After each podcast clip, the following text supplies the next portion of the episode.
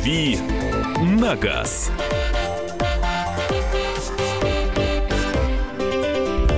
8 часов 5 минут, время московское. Э, присоединяется к нам, то бишь Марии Бачениной и Антону Челышеву. Он, Андрей Гречаник, автообозреватель «Комсомольской правды». Андрей, доброе утро. К ржущим вам, да, доброе утро. Всех приветствую. К ним как в студию Слушай, не за- выдает. Как в студию не зайдешь, у них тут вечно аж лихорадит от смеха. Что происходит А в ты- мы перерывах щас тебя между заразим? эфирами? Чем И- вы меня заразите? Вот давайте без вот этого вот. Смешливой лихорадкой мы тебя заразим. Зато мы в эфире, Андрей, серьезные, Серьезные, и можем обращаться вообще по имени-отчеству. Ну все, Как ваше? туши свет. Рюрик Рюрикович. Рюриковича? Да. Отлично. Итак, для Андрея Рюриковича Гречанника ваши вопросы принимаются а, в двух вариантах, в письменном и в устном. Устный – это по телефону «Комсомольской правды» 8 800 200 ровно 9702. А в «Дави на газ» писать а, благодаря Вайберу и WhatsApp можно по номеру 8 967 200 ровно 9702. 02. Да, хотела как лучше. Вышло, как всегда, 8 9 6 7 200 ровно 9702. Так, RAV4, ну уже можно начинать, подумать. Некорректно выкинули из сравнения со Sportage и AX35. На моторе 2,5 литра у RAV4 стоит автомат. Сравните, пожалуйста, корректнее. О, корректнее. Ну вот э, RAV4 это интересный автомобиль, интересный э, в том плане, что с одной стороны он достаточно хорошо продается, и были периоды, когда он становился вообще лидером в этом сегменте вот среди компактных кроссоверов. С другой стороны, вот когда я послушаю коллег-автожурналистов, вот таких маститых из автомобильных изданий, они все почему-то так часто плюются в, в сторону автомобиля Toyota RAV4. Я говорю, что вам не нравится-то? Ну, он шумный, но он нудный, но он вот такая жвачка, он вообще никакой, это вот машина и машина, а что дальше? Я говорю, а если дальше ничего и не надо? Вот если человеку нужно сесть, поехать и э, рассчитывать на то, что эта машина не сломается через первые 20 тысяч километров пробега, э, то что? Он говорит, ну тогда вот шумку сделать и нормально. Э, То есть э, большая часть претензий к Toyota RAV4 у профессионального сообщества Это заразно, а ты боялся. Все-таки мы заразили тебя. Профессионального сообщества. Боже ты мой. Это зависит от того, что за... Если машина Э, плохая, то вот как раз это слово, Э, которое ты сказал. Связано как раз вот э, с недостатком шумоизоляции А и со скучностью этого автомобиля Б. Хотя внешность, экстерьер, мне кажется, совершенно нестандартный, уж точно не спутать ни с какой другой машиной. Вот я... Вот и я. Чем, чем, чем смог, что называется. 8 800 200 ровно 9702. Михаил, здравствуйте. Ну, Добрый день. Ваш вопрос, пожалуйста. Здравствуйте. Я хотел узнать, э, Peugeot 207, Мгм. пробег 220 тысяч. Мгм. Что ждать? А коробка какая? Механика. Ну, если с механикой, то можно, наверное, и поездить. Хотя движки 1.6, они тоже вызывали нарекания по части надежности. Там у компании Peugeot Citroën совместные двигатели с BMW, к- и эти же моторы ставились на мини, но вот э, тем не менее у них нестабильное качество. Но если он пробежал уже такое количество километров, э, то, в общем-то, о каких-то недостатках качества невозможно говорить. Конечно, с механикой, я думаю, что машина поездит, все, все хорошо в этой машине. Мне еще больше нравилась, на самом деле, 206, но это э, более старая модель. Если приехать сейчас в Европу, в любую из стран, даже очень богатых, в Швейцарию, там их не просто громадное количество, ну и 207 тоже, поэтому, мне кажется, можно поездить. Слушайте, человек, видимо, вчера спрашивал, сегодня спрашивает, говорит, что пятый раз спрашивает, сколько ходит вариатор на Мурана? А черт его знает, сколько он ходит. Долго он ходит у, у Ниссанов вариатор. э, В, в тысячах километрах, как, как мы вам скажем. Э, Никто не ограничивает их ресурсы, если говорить о, произ- авто- о производителях. Они не пишут, что вот э, э, вариатор там про- пробежит у вас 200 тысяч, а потом вы его должны утилизировать. Ну нет, конечно. Ну ходит и ходит. Э, Дело в том, что сейчас э, вариаторы ста- стали ставить не только на, на Мурана, но и на сам, самый большой-то их автомобиль. Патруль? Э, Nissan вот Patrol? Самый, ну, не, не совсем Patrol, а Pathfinder. Pathfinder, на, да. на, него, на него тоже ставят вариатор. И первоначально были нарекания, когда м, вариатор в Штатах стали ставить на соплатформе на Infiniti, и там были действительно какие-то проблемы с надежностью. Но сейчас, повторяю, на здоровенную пятиметровую машину Pathfinder, он э, 5 метров с несколькими сантиметрами в длину. И это, естественно, полноприводный тяжелый автомобиль. Его таскает вариатор и вроде как ничего. Э, Мурана, строго говоря, соплатформенная машина, но чуть поменьше, чуть полегче. Мне кажется, выдюжит, сдюжит. А, слушайте, вот интересный, на мой взгляд, вопрос. Стоит ли покупать «Ладу X-Ray» в топовой комплектации 1,8 литра, 122 лошадки, робот? А, и если нет, то что взять за сравнимую сумму, в основном для поездки на дачу? Э, За сравнимую сумму вы ничего не возьмете, совершенно точно. X-Ray брать можно, за сравнимую сумму можно взять только, э, опять же, аналогичный соплатформенный автомобиль Renault Sandero Stepway, но он будет потеснее. Э, потеснее, и он такой более спартанский будет. Э, Lada X-Ray, как ни странно, укомплектована сейчас очень хорошо, оборудована достаточно богато. Э, Сейчас появилась еще более м, э, там богатая версия, я уж не помню, э, как, как, как она у них называется, но это больше, чем э, версия люкс там с пакетом престиж, но она стоит каких-то космических уже денег, конечно, для отечественного автомобиля 800 тысяч. Но повторяю, за эту же сумму иномарку вы не купите аналогичного размера. Если там говорить о Kia Soul, например, о Skoda Yeti, то эти машины уже будут значительно дороже. Александр, здравствуйте. А, Здравствуйте. Здравствуйте. Добрым утром. Доброе. Скажите, пожалуйста, а, на ваш взгляд, X-Trail Nissan а, последняя модель или Honda SRT 5 последняя модель, на ваш взгляд, э, что от них ждать и какую лучше взять? э, Вот на ваш взгляд, как бы вы оценили эти две машины последние Мгм. модели? Да, вот и еще из того же сегмента, что называется. Мне кажется, что Honda должна быть э, надежнее, и Honda совершенно точно комфортнее, чем Nissan. Э, Nissan это такой более, более простой кондовый автомобиль для повседневного использования там на дачу. Он, ну, вот, ну вот он попроще, прям об- объективно попроще. Вы сядьте в него, вы все поймете. Honda будет интереснее. Ну и надо помнить, что Honda в России не собираются, они у нас только импортированные. Э, Я уже э, сейчас э, боюсь запутаться. По-моему, сейчас из Европы их импортируют. Раньше импортировали из Европы и из Штатов, в зависимости от того, с, каки- с каким мотором эта машина. А X-трейлы собирают у нас в Санкт-Петербурге на Ниссановском предприятии. Ну, а дальше сами А определитесь. по цене они примерно одинаковые? Э, Или По цене Honda они с- примерно сопоставимы. Honda подороже, конечно, будет, но там в общем и целом а, одни, одни и те же диапазоны, там полтора в- и вокруг этого. Добрый день. Подскажите семейный автомобиль до 1 миллиона рублей. Роман из Тюмени. Э, Бэушный или новый, понять бы, потому что до 1 миллиона сейчас очень сложно что-либо купить. Вот э, ждем универсал Лада Веста, который показали недавно внешность которого реально красивый автомобиль. И дизайнер Стив Матин, э, который в свое время рисовал одни из лучших Мерседесов и Вольво, он не стесняется этой машины, он фотографируется с гордым видом э, рядом с этим автомобилем, то есть, э, видимо, не боится по- потерять свое имя, ну и объективно машина красивая, и там 20 сантиметров дорожного просвета, и, и это большой, э, может быть, подождать, я думаю, что эта машина будет укладываться в миллион, а так в миллион сейчас очень сложно уложиться, если говорить о семейных автомобилях. Вены ушли практически из продаж, их вытеснили кроссоверы, а кроссоверы ушли в цену выше миллиона практически все уже. Ну что, мы за минуту еще успеем звонок принять? Э, Уже э, давайте тогда не будем Не торопиться. будем. Да. Сообщений очень много, звонков очень много. Мы продолжим читать и слушать. э, Через не- две минуты после небольшой паузы Андрей Гречаник в нашей студии, автомобильный обозреватель «Комсомольской правды». Вопросы присылайте на 967 200 ровно 9702 или звоните в прямой эфир по номеру 8 800 200 ровно 9702. Мы начинаем наш эфир. Хватит веселиться. Накажу. Можно без всего этого пафоса, а? Как-то поспокойнее. Все, серьезно давай. Давай.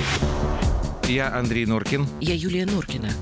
По понедельникам и вторникам С 18 до 20 часов по московскому времени главные новости, события и факты. программа «120 минут».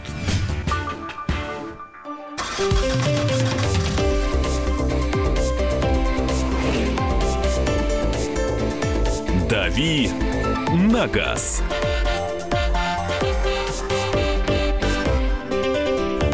Поддавливает у нас сегодня на газ Андрей Гречаник, автообозреватель «Комсомольской правды», Мария Бачайна, я Антон Челышев. А, 8 800 200 ровно 9702 – это чтобы позвонить. 967 200 ровно 9702 – это написать. WhatsApp и Viber. Наталья, здравствуйте. Здравствуйте. Здравствуйте. Знаете, я хотела бы вас попросить, посоветовать. Я хотела бы приобрести машину э, Hyundai Tucson, э, либо RAV4, вот новый. Можете мне сказать, что лучше? Либо это несопоставимые модели, что-то, ну, предложить. Вот как на ваш взгляд? Да сопоставимые абсолютно модели. Это сейчас самый популярный сегмент э, на рынке. То есть э, все, кто хочет купить новую машину там в пределах двух миллионов, они как раз смотрят именно вот на этот тип автомобиля, на кроссовер. И вот такой, э, ну, их кто-то называет среднеразмерными, кто-то называет компактными, но совершенно точно. У Туссана м, э, был недостаток в подвеске раньше, как, и у Kia Sportage. Э, Ну, достаточно такая однообразная она была, и если ездить по плохим дорогам, люди быстро понимали, что под- подвеска недоработана совершенно точно. Сейчас у Туссана и у Kia Sportage подвеска значительно лучше. Сейчас корейцы, наверное, мож- могут похвастаться тем, что в плане богатства оборудования они переплюнули всех, э, и машины у них укомплектованы очень хорошо. Там и подогревы задних сидений, и подогревы руля, и все вот эти вот э, традиционные всевозможные вещи. Все по части удобства и комфорта, и там зарядки для телефонов беспроводные, что только они уже не ставят. Э, И, и внешность-то у них уже красивая. И у Тусанов еще появились интересные турбомоторы, э, маш- что позволяет машине ехать быстро. Поэтому мне кажется, э, а по, а по части надежности обе машины, о которых вы говорите, они хороши. Поэтому мне кажется, здесь уже, наверное, не столько разумом определяться, сколько, э, сколько желанием, э, своим интересом. И самое главное, прийти, конечно, и прокатиться где-то в дилерстве э, на тест-драйв, потому что зачастую вот эти ощущения первые даже за, там, за 100 метров поездки, они э, могут все определить. Первое ощущение, да, вот. Давайте, А. Доброе утро, доброе утро, Борис Ростов.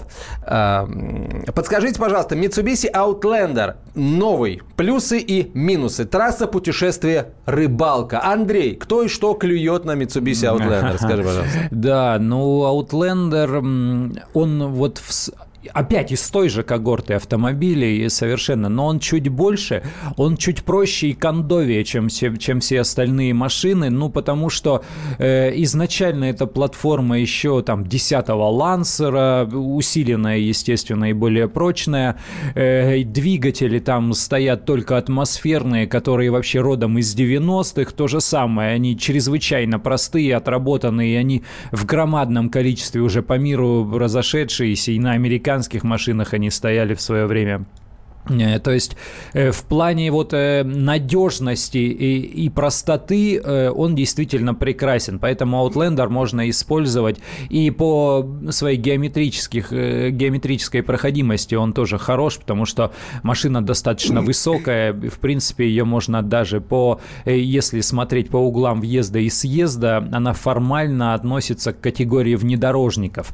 Эм, Вариатор там настроен очень хорошо, машина машина достаточно экономичная. Не скажу, что она супер экономичная. Не сравнится, конечно, с какими-нибудь там э, фольксвагеновскими турбомоторами, но весьма экономичная, тем не менее. Поэтому э, вот для как раз такого использования загородного, мне кажется, что один из лучших автомобилей вот во всем этом сегменте кроссоверов это именно Outlander. Он попроще, понадежнее, покрепче. Ну, тут одной строкой в виде комментария у меня знакомые взяли вместо Весты Шкоду Рапид, цена одинаковая. Ну, дело в... Не сказал бы я, что цена одинаковая. Если сопоставлять по комплектациям, то Рапид выйдет э, существенно дороже. Просто вот эм, э, мало оснащенный Рапид э, может стоить столько же, сколько хорошо оснащенная Веста. Но разбег там все, все-таки есть. Ну, Рапид прекрасный выбор. Шикарно рулится автомобиль. Вот полоседан и Рапид, они управляются просто божественно, несмотря на то, что это бюджетные машины. Просто песня какая-то. Давайте споем, что ли? Или 8 800 200 ровно 9702. такую возможность. Александр, доброе утро. Здравствуйте. Здравствуйте. Вот сейчас я слушаю вашу передачу, буквально только что про Outlander рассказывали. Мгм. Почему-то никогда не слышал про ASX Mitsubishi. Поэтому и вопрос, соответственно, Мгм. что скажете про ASX 2013 года, конкретно машина, 30 тысяч пробег, механика, двигатель 1.6. Ну, ASX – это тот же самый Outlander, которому просто укоротили кормовую часть в свое время. То есть по- появился Nissan Qashqai, и ему нужно было спешно сделать конкурента, потому что он был очень успешный на рынке, он очень хорошо продавался. Поэтому взяли Outlander, чуть-чуть его укоротили, и получился ASX. Вот чего мне не хватало в ASX, я поездил на нем достаточно много в свое время, э, и поездил в том числе и по плохим дорогам, по Уралу, например, по, по- по такому вот э, с рельефом, с неприятным. Эм, задняя подвеска жестковата, и вот она не терпит э, очень плохой дороги, ну совершенно точно. То есть э, вы будете чувствовать себя совсем некомфортно, если будете ехать по очень плохой разбитой дороге на SX. Все остальное по части надежности, ну повторяю, это тот же самый Outlander или тот же самый Lancer, кому как угодно. Это очень близкие машины конструктивно, и поэтому все нормально. SX, кстати, должен скоро вернуться на российский рынок, скорее всего, осенью этого года, а SX вернется, но его будут импортировать из Штатов. Я не знаю, как они э, умудрятся сделать нормальной цену, поскольку машина вот собирается в США и будет привозиться сюда, а здесь же продается параллельно Outlander, который собирают в Калуге. Вот как сделать, чтобы машина SX, которая меньше, чем Outlander, Стоила дешевле. меньше, да, и при этом привозилась из США. Вроде как они говорят, что решили эту проблему. Поэтому ждем э, обновленная SX. У него теперь морда как Outlander, вот такая X-образная. Скорее всего, осенью этого года. Добрый день, Приус 2008 года, японец, 80 тысяч. Что ждать? Или просто наслаждаться? Э, Просто наслаждаться, если в хорошем состоянии. Приусов достаточно большое количество э, в России, особенно в восточной ее части. Люди с удовольствием э, ездят и даже частенько звонят нам в программу и хвалят эти машины. Машины очень надежные. Они, может быть, скучноватые, если вам хочется какого-то драйва, хочется погонять, но они совсем не про это, они совсем не прогонять. Э, Они вот, э, если хочется зеленые леса сберегать и чувствовать себя вот таким современным и инновационным. Ну что, у нас еще, еще один телефон звонок. Роман, здравствуйте. Алло. Здравствуйте. Здравствуйте. Доброе утро. Доброе утро. Ваш вопрос, пожалуйста. А, У меня, во-первых, два вопроса. Во-первых, первый стереотип. Э, э, э, Что лучше, старая японка или э, Молодая э, кореянка? новая китайка? А второе... э, По-моему, здесь все узнать, э, очевидно. Да. А второе, э, Volvo S90 или Volvo XS? О, так. Чем ты впечатлен Ну, ну, больше? Ну, ну, смотрите, э, пе- первый вопрос мне, мне ближе и понятнее, потому что до Volvo я еще в денежном выражении не дорос и, и в планах, в общем-то, к сожалению, не предвидится. Э, Старая японка, безусловно, лучше, чем э, новый китайский автомобиль с моей точки зрения. Повторяю, это моя точка зрения. По, по ряду причин во-первых, потому что эти машины создавались специально для того, чтобы ездить очень долго. Китайские машины создаются не для того, чтобы ездить, а для того, чтобы захватывать рынки. У них цель совсем другая. Им нужно вот везде, как, э, как насекомым домашним, вот э, расплодиться максимально. То есть у них задача сейчас другая. Не дать э, людям автомобиль, а дать рынку продукт, который этот рынок завалит. У них э, задача экспансии. Вот поэтому старая японка лучше. Эм, что касается Volvo, ну это э, разноплановые автомобили, то есть вы говорите о седане и о кроссовере, там все зависит от, э, от задач, которые машине придется выполнять. Моднее, конечно, моднее, э, красивее, популярнее сейчас кроссоверы. Сейчас все пересаживаются на кроссоверы, всем надо хоть маленький, хоть большой, но кроссовер. Продолжим. Дави на газ в следующие полчаса программы «Главное вовремя» в студии Андрей Гречанник. Будем поднимать интересные, любопытные темы. «Дави на газ».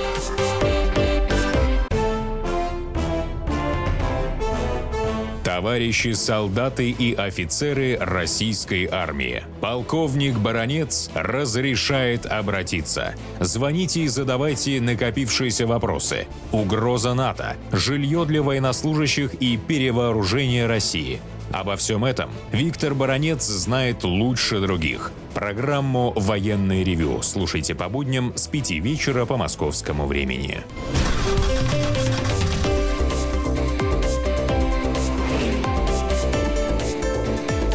«Дави на газ».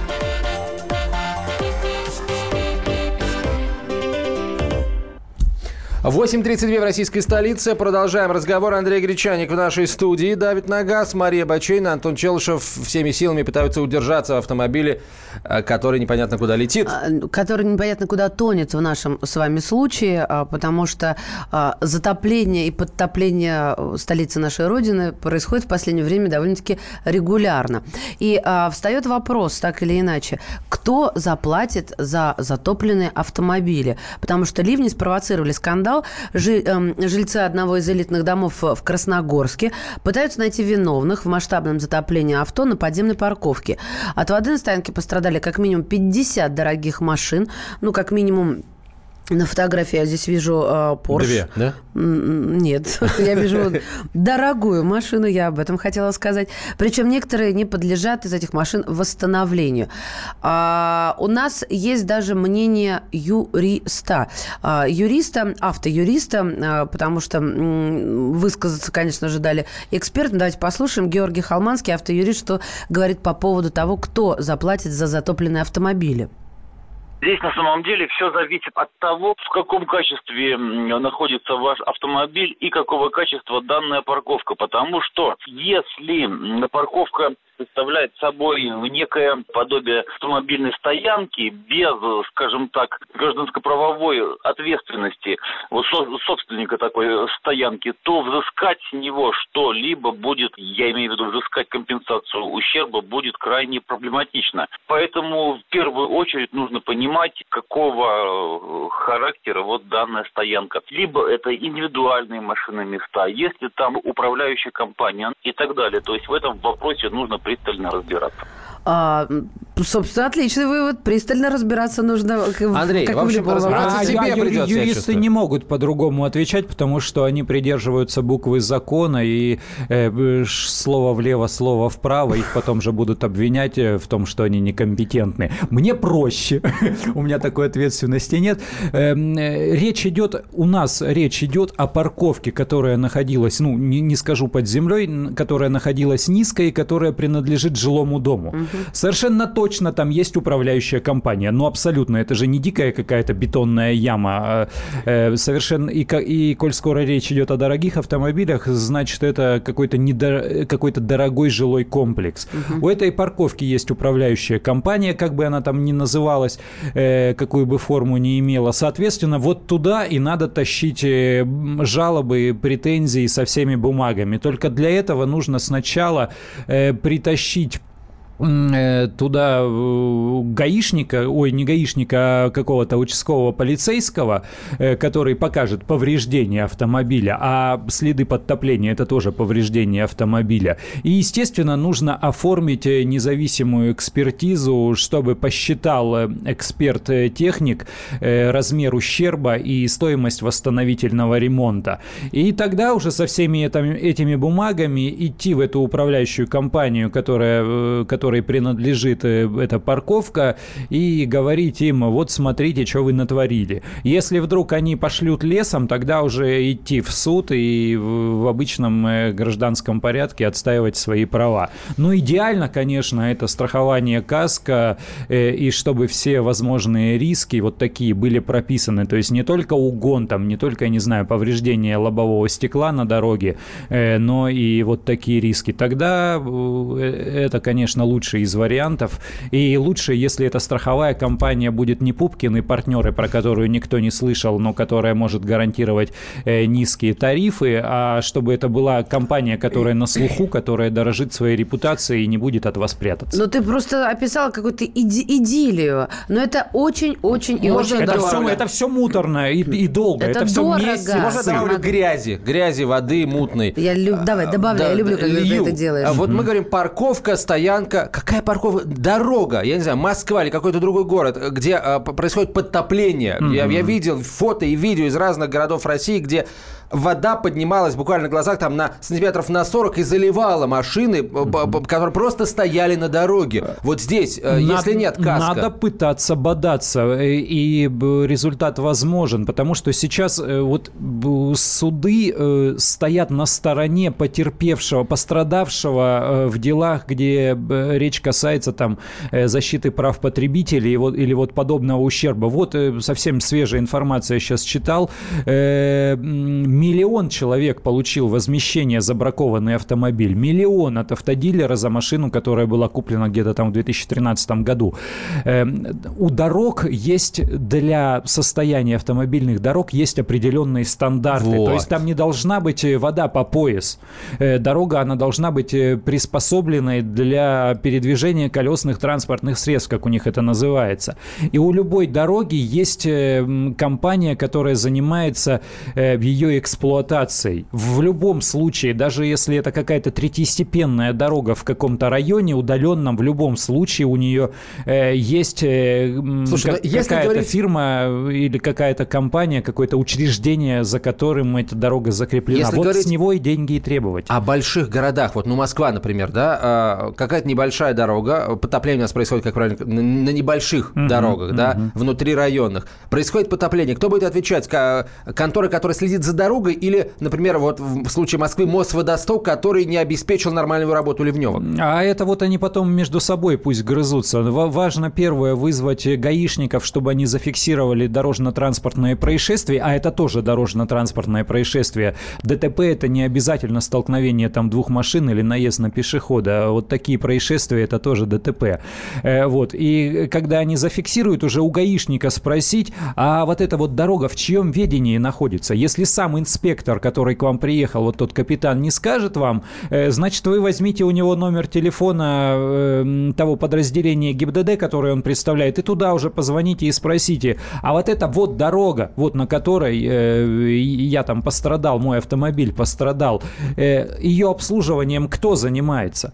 Когда вы возьмете справочку о, о ДТП от этого инспектора, где он напишет, что да, действительно, там машина, э, вода выше порогов, там и машина заглохла, и возможны повреждения.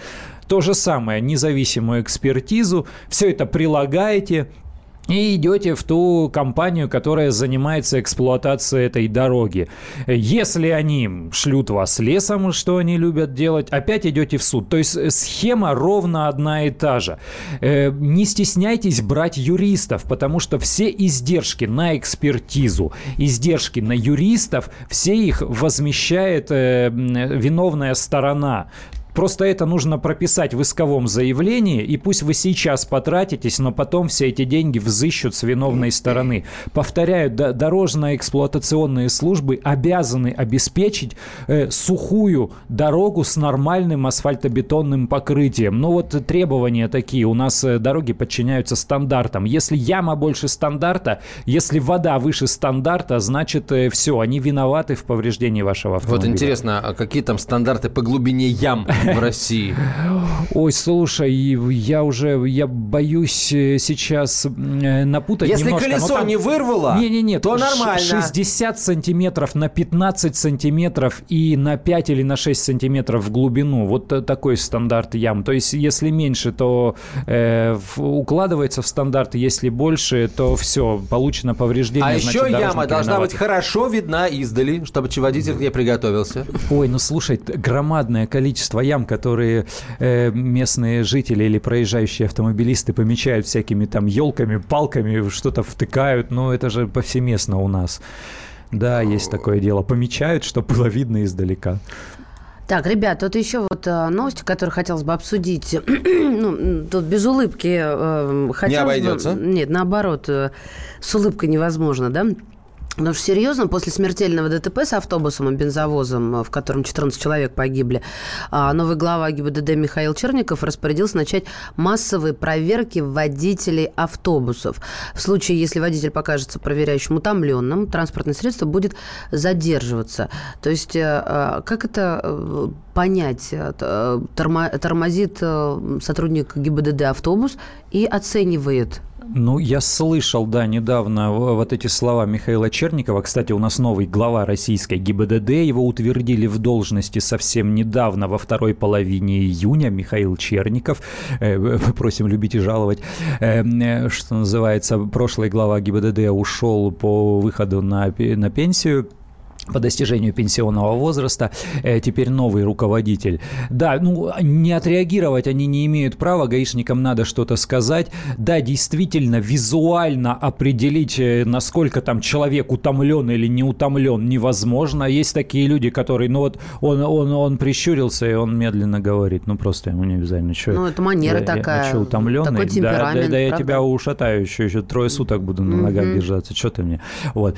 Э, то, то есть это все разное действительно, и инспектор, он тоже не сможет написать в акте об отстранении от управления «водитель был утомлен». Да тут его по судам затаскает, если это будет связано с пассажирскими перевозками, э, с каким-то срывом там э, э, до, до, доставки, я не знаю, детей до какого-нибудь э, лагеря отдыха или тому подобных вещей. Но сейчас для грузовиков и для автобусов у нас же существует необходимость уста- устанавливать э, тахографы. Это приборы, которые контролирует режим труда и отдыха. И кто ездил по большим федеральным трассам э, могут заметить, что вот э, где-то на каких-то отрезках, где на обочинах разрешено стоять э, фурам, а они частенько стоят, едешь, а средь бела дня какая-то вереница фур стоит. Да, да, есть такое. Да, вот они чаще всего соблюдают режим труда и отдыха, то есть ему пришло время, ему пропиликало там, все, чувак, отдыхай, э, и он начинает отдыхать. Да, действительно, гаишники отреагировали на это.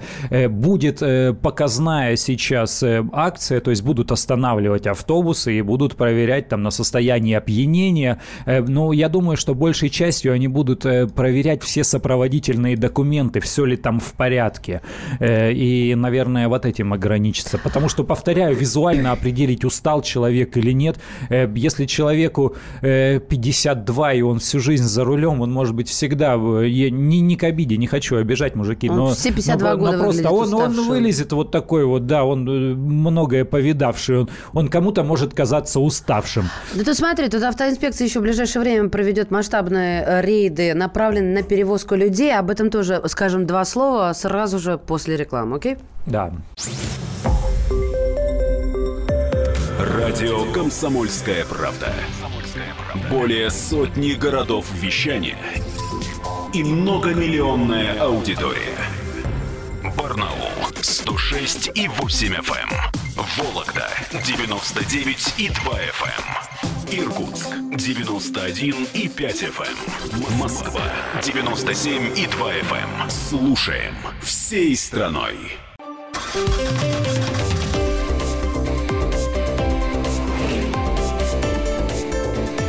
Дави на газ.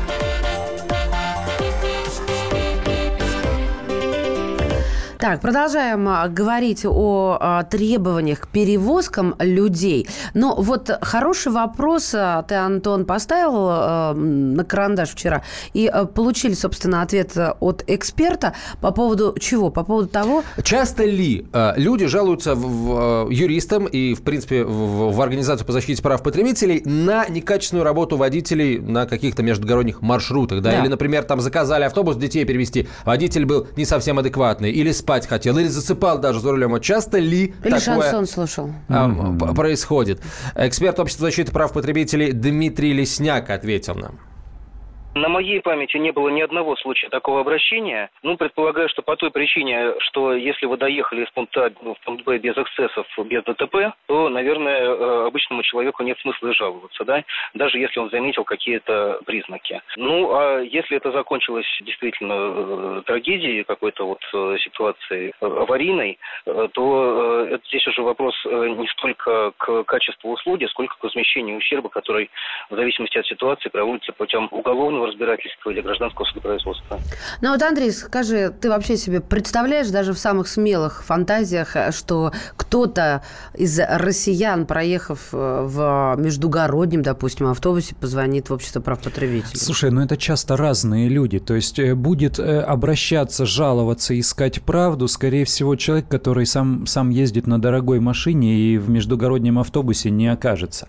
А люди, которые чаще всего ездят в междугороднем автобусе, они, скорее всего, вот они доедут до места, скажут, ну, слава богу, в общем, прокатило. Да, и да, все, да. уйдут. И, э, дело в том, что у нас громадное количество все еще всяких э, левых каких-то полулегальных или нелегальных перевозчиков. Вот эти вот все странные люди в кепках, которые рядом с вокзалами. Тамбов, Тамбов, недорого. Типа Тамбов, же, так Тамбов. Причем, если они говорят ну, недорого, то привезут не в Тамбов, а куда-нибудь... вот, и, то, есть, ну, громадное количество. И что ждать? Э, Того, что у него все с документами в порядке? Да там ничего ровным счетом не в порядке, и все эти документы сделаны на коленке, э, просто чтобы гаишник отвязался. Э, Поэтому э, вот ну, такой момент. Не будут люди жаловаться, никто не думает об этом. Довез и хорошо. Если водитель вот такой лихой, ну да, он торопился, чтобы побыстрее, а он будет за фурой ползти? А вот, к сожалению, зачастую выходить на обгон на автобусе, который не является там скоростной и легковушкой, и очень опасно. Ну а вообще смысл пожаловаться – это смысл или? Слу- слушай, ну все зависит, э, опять же, вот от менталитета человека. Вот если я вижу, что этот человек, э, ну он, он опасные дорожные ситуации, он же, он же ся- сейчас сядет за руль и повезет следующим То рейсом бы дру- других людей. Э, Я бы, наверное, да, как-то заставил себя, подопнул бы и по- попробовал бы пожаловаться. Но, повторяю, я уже сто лет не ездил на междугородных автобусах, э, и, ну, ну как-то вот не складывалось. Желаю Не- не- тебе не было- и не ездить не, не было такой задачи, цели такой не А было. вот объясни, Андрей, а это, к сожалению, не первое масштабное ДТП с участием автобусов ну, в каждое России. лето, к сожалению, что-то такое Каждое происходит. лето сотрудники ГИБДД, включая там самый высокий федеральный уровень, нам говорят, мы проведем проект, мы заставим водителей отдыхать.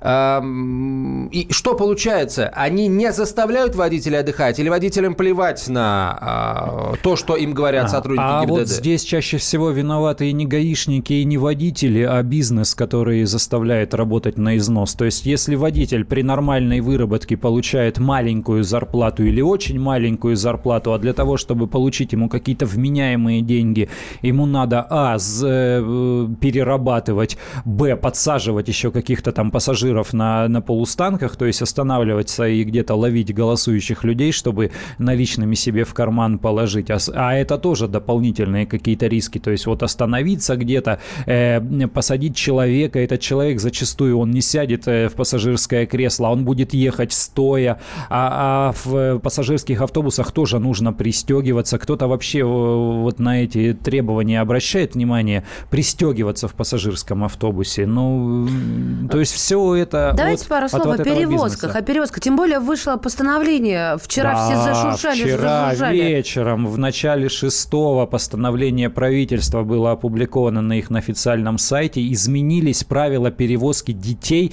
э, в том числе и в легковых автомобилях. То есть вот это вот э, требование детских удерживающих э, устройств, э, оно изменилось. Э, скорее всего, это постановление правительства. Гаишники еще не опубликовали и не сказали конкретно, когда оно вступает в силу. Как правило, Мгм. через неделю после опубликования, ну это примерно там 10 число, плюс-минус, бо- боюсь ошибиться.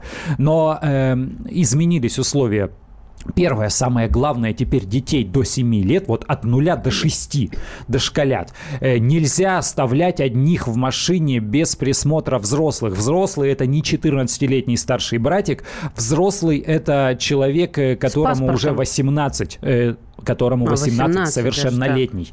Э, Не обязательно родственник, но вот э, должен быть э, совершеннолетний. Потому что большое количество то перегрелся, то замерз, то испугался. Случаев уйма, угроз много. Что тут объяснять, все родители понимают.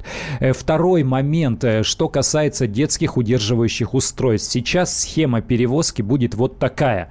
На переднем сидении всех детей до наступления 12, 12-летнего возраста, то есть от 0 до 11, на переднем пассажирском сидении всегда с детскими удерживающими устройствами, как и было раньше, строго говоря. На заднем сидении вот здесь изменения есть.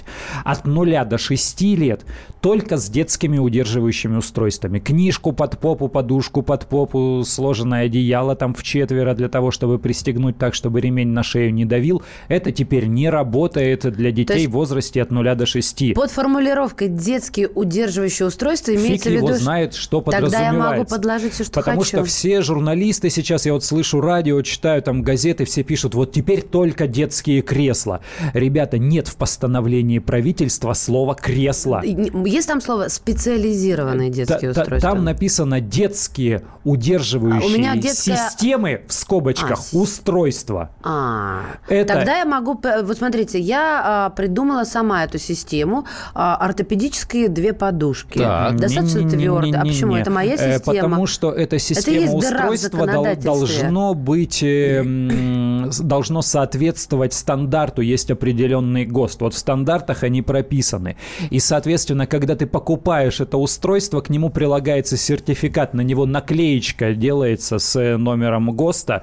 И они еще, кроме того, должны соответствовать весу и росту ребенка. То есть, условно говоря, шестилетнего ребенка нельзя посадить в люльку для младенца, который Это от нуля до, понятно. одно- до Ну, одного года. а, Собственно, в- еще, конечно, родители беспокоятся о том, разрешены ли бустеры или все-таки только теперь кресло после того, как э, товарищ, э, отец троих детей отвоевал эти ни о чем устройства, которые жизнеобеспечением вообще никаким э, даже не страдают, не то что не обеспечивают. Ну, я В- про бустеры. э, В результате испытаний, вот есть такое, такая организация «Движение безопасности», они проводили испытания, они говорят, что бустер, бустер это э, половина кресла, то есть нижняя часть, вот подушка, на которой сидишь, да, она есть, а спинка отсутствует. Они говорят, что бустер опасен. Опасен тем, что при боковом ударе, при боковом столкновении нет боковой поддержки, и, соответственно, ну, ребенка гнет в Слушайте, сторону, и э, это очень опасно. Это может быть даже опаснее, чем отсутствие этого бустера. Пара слов о боковых столкновениях, чтобы вы понимали, насколько все серьезно.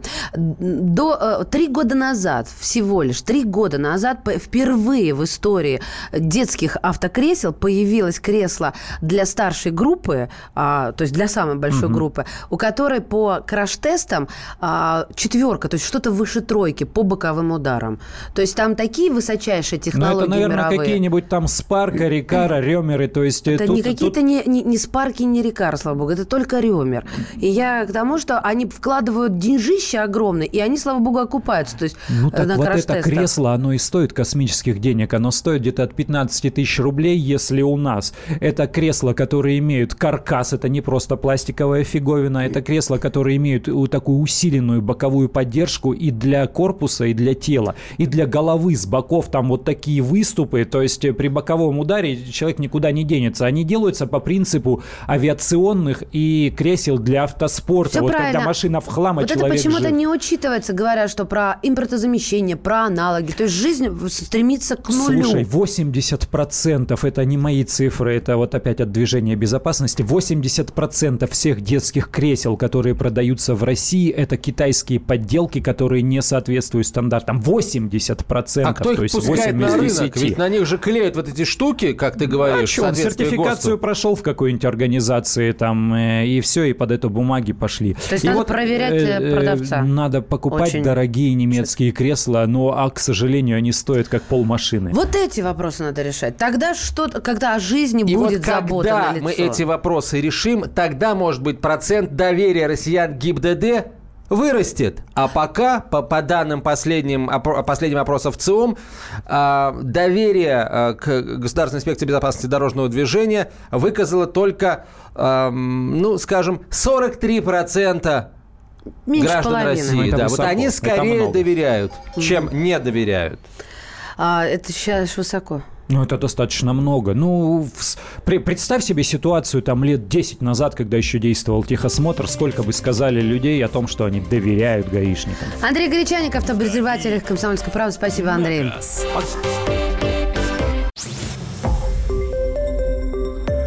Радио «Комсомольская правда». Более сотни городов вещания и многомиллионная аудитория. Тверь 99 и 3 FM. Белгород 90 и 7 FM. Волгоград 96 и 5 FM. Москва 97 и 2 FM. Слушаем всей страной.